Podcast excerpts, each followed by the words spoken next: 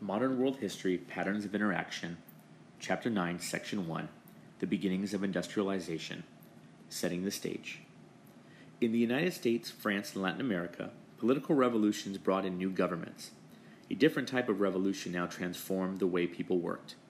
The Industrial Revolution refers to the greatly increased output of machine made goods that began in England in the middle 1700s. Before the Industrial Revolution, people wove textiles by hand. Then, machines began to do this and other jobs.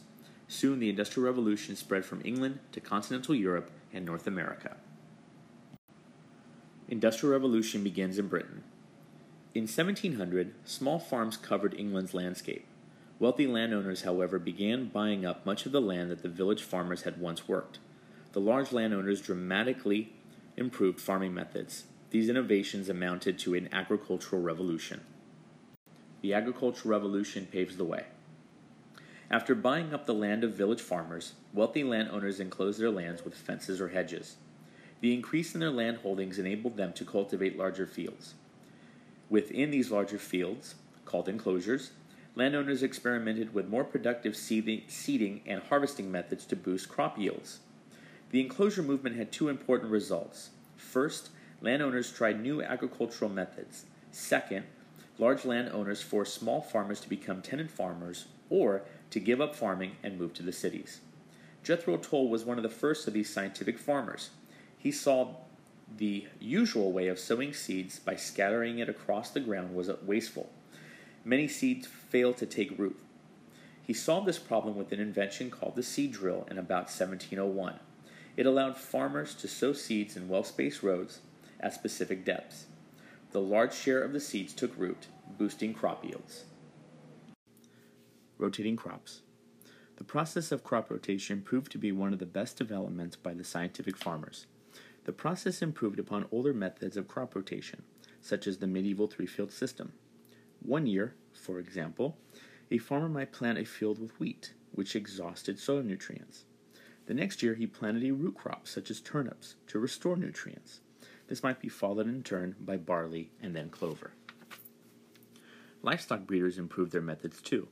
In the 1700s, for example, Robert Bakewell increased his mutton, sheep meat, output by allowing only his best sheep to breed. Other farmers followed Bakewell's lead. Between 1700 and 1786, the average weight of lambs climbed from 18 to 50 pounds. As food supplies increased, and living conditions improved, England's population mushroomed. An increasing population boosted the demand for food and goods such as cloth. As farmers lost their land to large enclosed farms, many became factory workers why the Industrial Revolution began in England. In addition to a large population of workers, the small island country had extensive natural resources. Industrialization, which is the process of developing machine production of goods, required such resources. These natural resources included water power and coal to fuel new, the new machines, iron ore to construct machines, tools, and buildings, rivers for inland transportation, harbors from which merchant ships set sail. In addition to its natural resources, Britain had an expanding economy to support industrialization. Business people invested in the manufacture of new inventions. Britain's highly developed banking system also contributed to the country's industrialization. People were encouraged by the availability of bank loans to invest in new machinery and expand their operations. Growing overseas trade, economic prosperity, and a climate of progress led to the increased demand for goods. Britain's political stability gave the country a tremendous advantage over its neighbors. Though Britain took part in many wars during the 1700s, none occurred on British soil. Their military successes gave the British a positive attitude. Parliament also passed laws to help encourage and protect business ventures.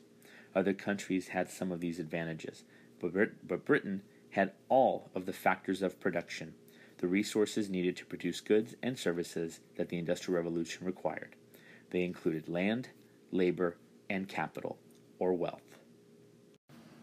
Inventions spur industrialization. In an explosion of creativity, inventions now revolutionized industry. Britain's textile industry clothed the world in wool, linen, and cotton. This industry was the first to be transformed. cloth merchants boosted their profits by speeding up the process by which spinners and weavers made cloth. Changes in the textile industry. As you will learn in the feature on textile technology on page 285, by 1800 several major inventions had modernized the cotton industry. One invention led to another. In 1733, a mechanist named John Kay made a shuttle that sped back and forth on wheels. This flying shuttle, a boat shaped piece of wood to which yarn was attached, doubled the work a weaver could do in a day. Because spinners could not keep up with these speedy weavers, a cash prize attracted contestants to produce a better spinning machine. Around 1764, a textile worker named James Hargreaves invented a spinning wheel he named after his daughter. His spinning jenny allowed one worker to work eight threads at a time.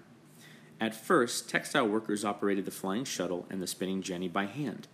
Then, Richard Arkwright invented a water frame in 1769.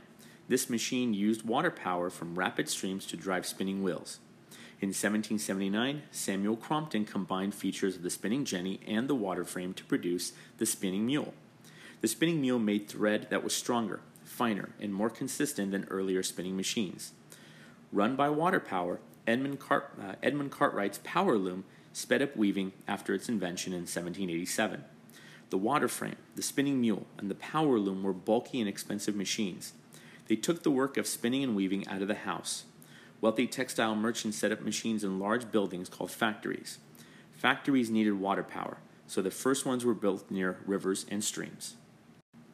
Quote, a great number of streams furnish water power adequate to turn many hundred mills.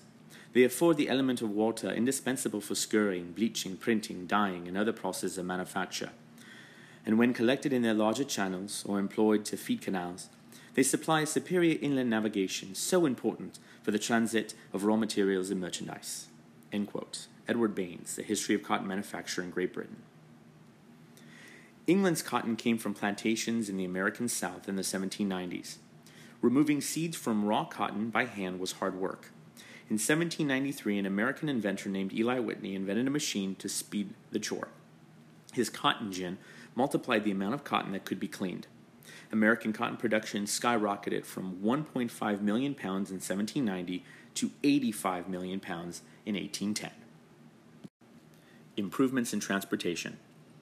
Progress in the textile industry spurred other industrial improvements. The first such development, the steam engine, stemmed from the search for a cheap, convenient source of power. As early as 1705, coal miners were using steam powered pumps to remove water from deep mine shafts. But this early model of steam engine gobbled great quantities of fuel, making it expensive to run. Watt's steam engine. James Watt, a mathematical instrument maker at the University of Glasgow in Scotland, thought about the problem for two years. In 1765, Watt figured out a way to make the steam engine work faster and more efficient while burning less fuel.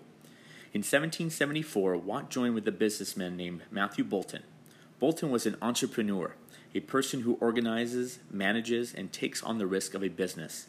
He paid Watt a salary and encouraged him to build better engines. Water transportation. Steam could also propel boats. An American inventor named Robert Fulton ordered a steam engine from Boulton and Watt. He built a steamboat called the Clermont, which made its first successful trip in 1807. The Clermont later ferried passengers up and down New York's Hudson River.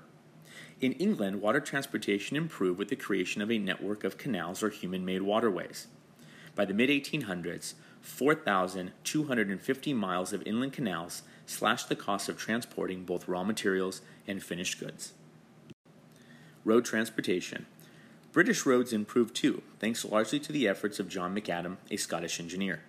Working in the early 1800s, McAdam equipped road beds with a layer of large stones for drainage.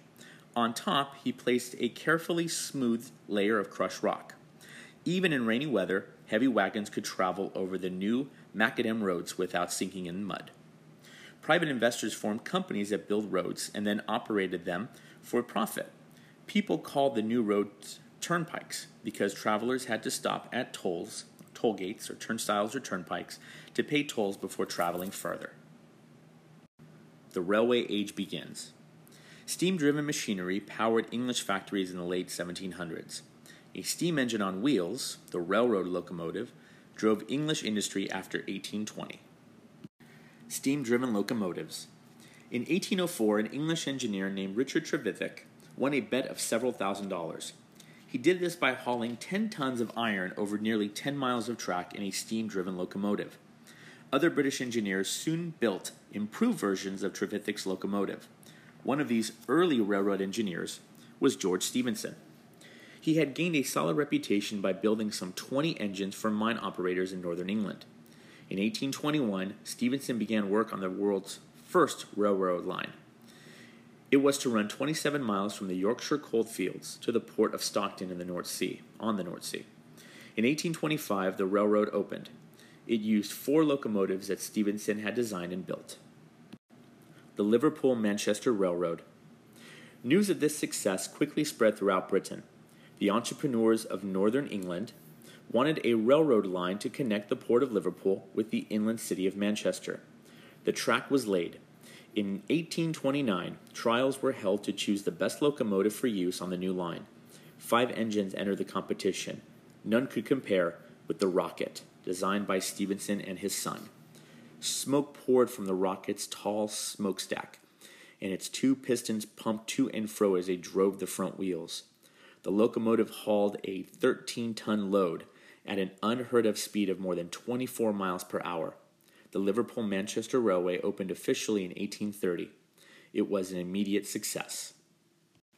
Railroads revolutionized life in Britain. The invention and perfection of the locomotive had at least four major effects. First, railroads spurred industrial growth by giving manufacturers a cheap way to transport materials and finished products. Second, the railroad boom created hundreds of thousands of new jobs for both railroad workers and miners. These miners provided iron for the tracks and coal for the steam engines. Third, the railroads boosted England's agricultural and fishing industries, which could transport their products to distant cities. Finally, by making travel easier, railroads encouraged country people to take distant city jobs. Also, railroads lured city dwellers to resorts in the countryside. Like a locomotive racing across the country, the Industrial Revolution brought rapid and unsettling changes to people's lives.